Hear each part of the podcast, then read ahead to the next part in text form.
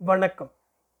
எழுத்தாளர் திரு நீல பத்மநாபன் அவர்கள் எழுதிய பள்ளிகொண்டபுரம் நாவலின் இருபத்தி நான்காம் அத்தியாயத்தை உங்களுக்காக வாசிப்பது பாண்டிச்சேரியிலிருந்து ஆதிசிவன். பெருந்தாணி வீதி கடந்து ஈஞ்சைக்கல் முக்கிலிருந்து திரும்பிய சந்துக்குள் அனந்தன் நாயர் நுழைந்தார். ஸ்ரீகண்டேஸ்வரனிடம் தன் சகல பாரங்களையும் முழுமனதோடு ஒப்படைத்துவிட்டு செயலாற்ற துணிந்த அந்த புத்திசாலித்தனத்தை நினைத்தபோது இப்போதும் அவருக்கு வியப்பாகவும் வேடிக்கையாகவும் இருந்தது.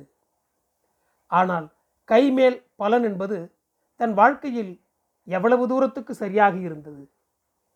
அன்று தொட்டு நாற்பத்தொரு நாட்கள் என் வாழ்க்கையிலேயே ஒரு திருப்பு மையமாக அமைந்தது என்று கூட சொல்லலாம். இரவு ஆகாரத்திற்கு பிறகு பத்து பதினோரு மணி அளவில் ஒரு துண்டையும் எடுத்துக்கொண்டு வீட்டிலிருந்து இறங்கி ஸ்ரீகண்டேஸ்வரம் கோவில் மண்டபத்தில் பக்தர்களின் இடையில் ஆண்டியாக தூக்கம். மூணு மணிக்கு எழுந்து குளத்தில் இறங்கி குளிர்ந்த நீரில் குளி பிறகு நிர்மால்ய தரிசனம். வீட்டுக்கு திரும்பும்போது நேரம் நன்றாக விடிந்து வெயில் கூட வந்துவிடும். பிறகு காஃபி சாப்பிட்டு விட்டு காரியாலயம் மறுபடியும் இரவில் ஸ்ரீகண்டேஸ்வரம் ஆலயம். அப்படி ஒரு வாழ்க்கை இந்த நாற்பத்தோரு நாட்களில் கார்த்தியாயினியின் நடவடிக்கைகளையோ விக்ரமன் தம்பியையோ பற்றி துளிகூட கவலைப்படத் தோன்றாத மாயம். சீக்கு பிடித்த என் உடம்பு இதுக்கு என்னுடன் ஒத்துழைத்தது கூட அதிசயமில்லை.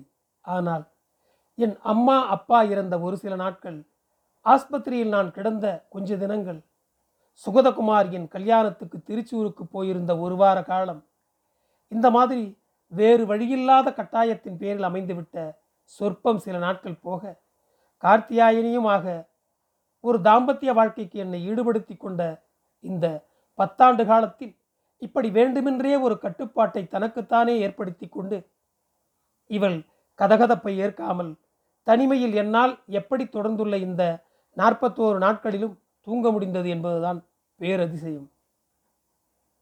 நாற்பத்தோராவது நாளன்று காலையில் ஒரு புனித கடமையை சத்திய யங்கத்தை எவ்வித விக்னமும் இன்றி சரிவர நிறைவேற்ற முடிந்ததே என்ற உள்ள பூரிப்புடனும் ஒரு கர்ம தீரனின் ஆத்ம திருப்தியுடனும் கோவிலிலிருந்து வீட்டில் வந்து ஏறும்போது அங்கே என்னமோ சொல்லத் தெரியாத ஒரு மாற்றத்தை என் புலன்கள் உணர்கின்றன. ஆனால் அது இன்னதென்று தெரியவில்லை. நிசப்தமாய் கிடந்த வீட்டினுள் பிரவேசித்த போது எந்த கவலையுமின்றி இனிய தூக்கத்தில் லயித்து கிடந்த பிரபாகரனையும் மாதவிக்குட்டியையும் பார்த்ததும் மனசுக்கு ஆசுவாசமாக இருந்தது. கார்த்தியாயினி என் ஒற்றை குரல் எந்த பதிலும் இல்லாமல் வீட்டில் ரீங்காரம் செய்தது. அந்த ஓசையை கேட்டு குழந்தைகள் புரண்டுபடுத்தார்கள் அவ்வளவுதான். கார்த்தியாயினியை காணவில்லை. எவ்வளவோ பக்குவம் வந்திருந்தும் கூட மனசினுள் கோடியில் ஒரு அதிர்ச்சியின் வீச்சு. என்னவோ நினைத்து கொண்டு வராந்தாவில் வந்து நின்று கொண்டு பார்த்தபோது முற்றத்து கொடியில் காற்றில் படபடத்தவாறு காலை இளம் வெயிலில் காய்ந்து கொண்டிருந்த அகலமான பச்சைக்கரை போட்ட ஒரு ஈர தேங்காய் பூட்டவள் சடக்கென்று கண்ணில் படுகிறது. அது என்னுடையதல்ல. யாருடையது என்பதும் எனக்கு தெரியாததல்ல. பிறகென்ன? எனக்கு எல்லாம் புரிந்து போய்விட்டது. அனந்தன் நாயர் வீட்டில் வந்து ஏறியபோது பூமுகத்தில் பிரபாகரன் நாயரும் மாதவிக்குட்டியும் எதிரும் புதிருமாய் உட்கார்ந்து கொண்டிருப்பது தெரிகிறது. அவர்கள் இருவரும் தீவிரமாய் எதையோ விவாதித்துக் கொண்டிருப்பதாய் அவர்கள் முகபாவங்கள் அவருக்கு சொல்லின. அனந்தன் நாயரை கண்டதும் மாதவிக்குட்டி எழுந்து வந்தாள். அப்பாவைத்தான் எதிர்பார்த்து கொண்டிருக்கோம். விழிகளில் கேள்விக்குறி தொக்கி நிற்க அவளை பார்த்தவாறு உடையை மாற்றி கொண்டிருந்தார் அவர். இல்லே இன்னைக்கும் நேற்றைக்கு போல் ரொம்ப நேரமாகித்தான் வருவேலோன்னு பயந்துட்டோம் என்றாள் அவள். கைகால் முகமெல்லாம் கழுவிவிட்டு ஈசி செயரில் வந்து அப்பாடா ஸ்ரீ பத்மநாபா என்று சாய்ந்தபோது வாங்கப்பா. நேரம் ரொம்ப ஆயிட்டது. ஏதாவது சாப்பிடுங்கோ என்று அழைத்த மாதவி குட்டியிடம் இல்லை மோலே கொஞ்சம் கோதம்பு ரவை இருந்தால் கலக்கி கொண்டு வா. இன்னைக்கு வேறொன்றுமே வேண்டாம் என்று மறுத்து விட்டார் அவர். அவர் சுவாபம் தெரிந்திருந்த மாதவி குட்டி அதிகம் நிர்பந்திக்க நிற்காமல் உள்ளே போய் கோதுமை ரவையை பாலில் கரைத்து காய்ச்சும் வேளையில் காமாட்சி அம்மாவின் கூட ஈடுபட்டாள். இதற்கிடையில் அவர் தலையை கண்டு தன் அறைக்குள் போய்விட்ட பிரபாகரன் நாயர் மெல்ல அங்கே வந்தான். இடுப்பில் கைலியும் மேலே சாண்டோபனியனுமாக ஆஜானு பாகுவாக அவன் நிமிர்ந்து நிற்கும் தோற்றத்தை கண்டதும் அனந்தன் நாயருக்கு அவனிடத்தில் கேட்க நினைத்தவர்களெல்லாம் சடக்கென்று மறந்து போய்விட்டது போல ஒரு பிரமை அப்பா என்னை தேடினதாக மாதவி குட்டி சொன்னாள் அம்மு மம்மியும் சொன்னாள் என்று வயது வந்துவிட்ட ஆண்மையின் கரகரப்பு குரலில் கேட்ட அவனிடம் எப்படி பேச்சை ஆரம்பிப்பது? என்ற ஒரு தடுமாற்றத்துடன் அவனையே வெறித்து பார்த்தவாறு உட்கார்ந்திருந்தார் அவர். இவன்தான் எவ்வளவு சீக்கிரத்தில் வளர்ந்து பெரியவனாகிவிட்டான். நேற்றைக்கு போல் இருக்கிறது. சின்ன பையனாக இவன் ஓடியாடி திரிஞ்சதெல்லாம் இப்போ காலத்திற்கேற்றவாறு ஒரு பிரத்யோக ரீதியில் கத்தரித்து மேலே எழுப்பிவிடப்பட்ட அவன் தலைமயிரையும் குறுந்தாடியையும் அகலம் குறைந்திருந்தாலும் அடர்த்தியாக இருந்த மீசையையும் அவநம்பிக்கையையும் மோக பங்கமும் நிழலாடும் விழிகளையும் சிறிது நேரம் உற்று பார்த்தவாறு இருந்துவிட்டு பிரபாகரா அப்படி உட்காரு. உங்கிட்டே எனக்கு கொஞ்சம் பேசணும். உனக்கு உறக்கம் வரலையே என்றார் அவர். இல்லை என்றவாறு எதிரில் கிடந்த ஒரு நாற்காலியில் அவன் உட்கார்ந்து கொண்டான். தோமச பாத்தியா? என்று திடீரென்று ஞாபகம் வந்து கேட்டபோது பார்த்து விட்டேன் என்று இரண்டு வார்த்தைகளில் பதில் சொல்லிவிட்டு அவர் முகத்தை அப்படி நேரடியாக பார்த்து கொண்டிருக்க கூச்சப்பட்டு அங்கே கிடந்த தினப்பத்திரிகை ஒன்றை கையில் எடுத்து பார்த்தவாறு அவர் சொல்லப்போவதை கேட்க அவன் ஆயத்தமானான். இதற்குள் பால் ரவையை எடுத்துக்கொண்டு மாதவி குட்டி அங்கே வந்தாள். அவள் எவ்வளவோ நிர்பந்தித்தும் ஒரு டம்ளருக்கு மேல் அவரால் குடிக்க முடியவில்லை. சரி மாதவி குட்டி குஞ்சம்மா கிட்டே உறங்கச் சொல்லிட்டு நீயும் வா என்று அவர் மாதவி குட்டியிடம் சொன்னபோது அவள் உள்ளே போய்விட்டு உடனேயே திரும்பி வந்தாள். அப்பா ராத்திரி நேரம் ரொம்ப ஆயாச்சு. நேத்தைக்கே அப்பா சரியா உறங்கல்லே. இப்போ படுத்துக்குங்களே. நாளைக்கு காலம்பரை பேசிக்கொண்டால் போதாதா?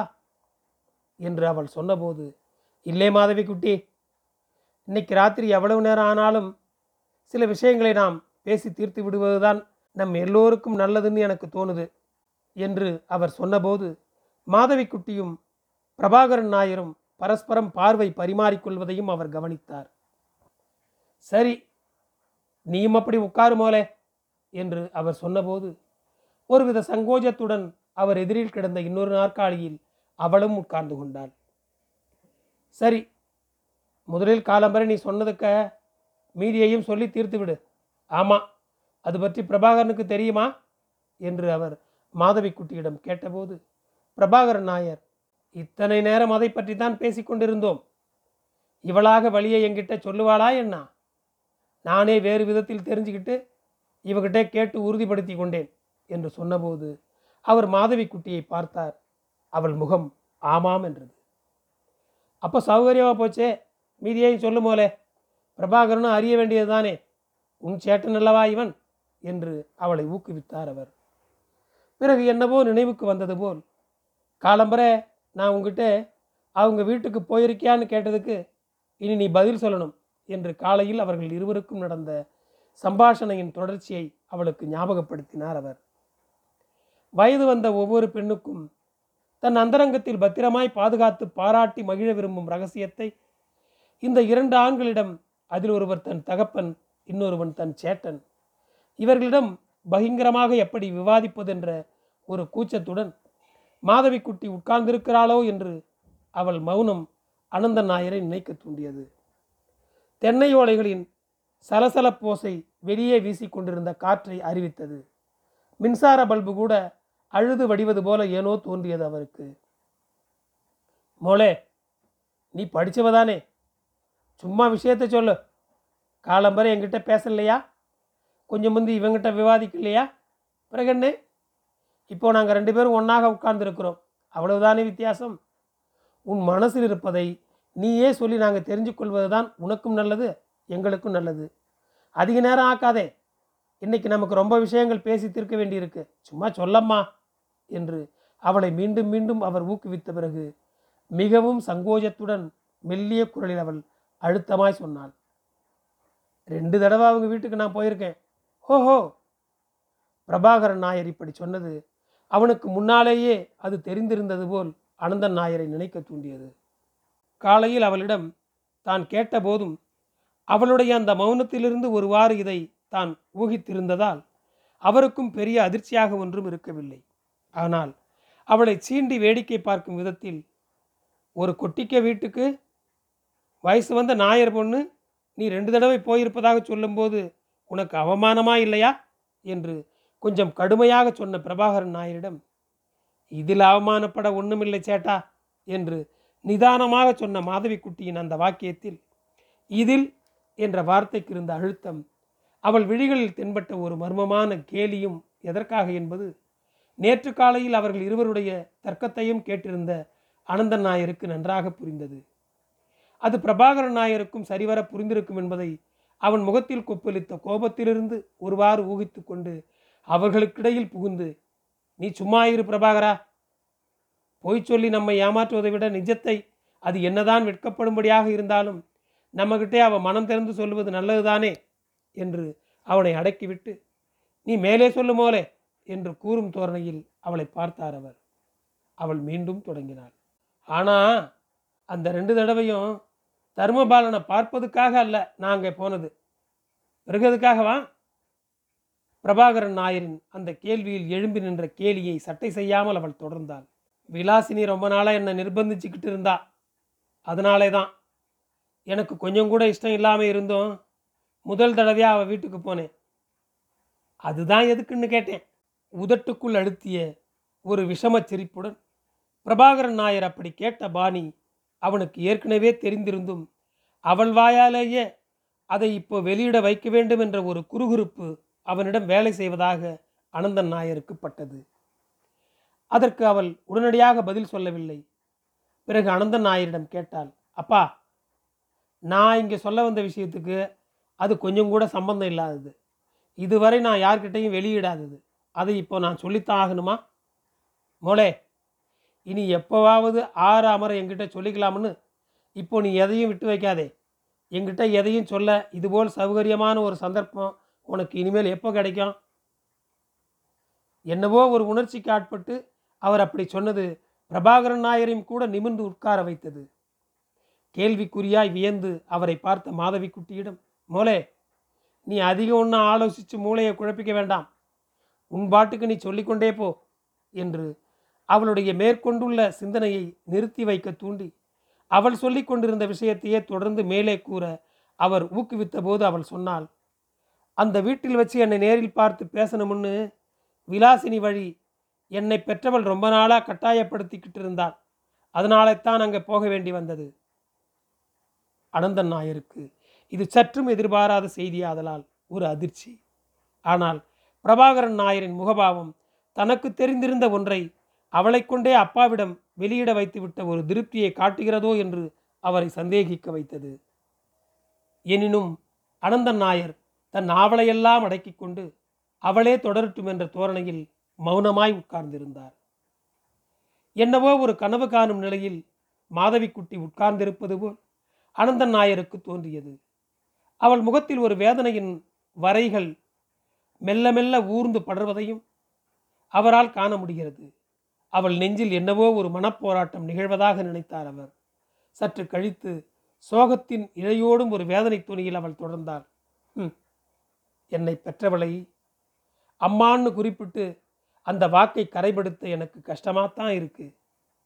ஆனாலும் என்னை பெற்றுவிட்ட பாவத்துக்கு அந்த வாக்கையே இங்கே உபயோகிக்க போறேன் என்று அவள் சொன்னபோது பிரபாகரன் நாயருக்கு அது அவ்வளவாக ரசிக்கவில்லை என்பதை அனந்தன் நாயர் மெல்ல கவனித்துக் கொண்டார்.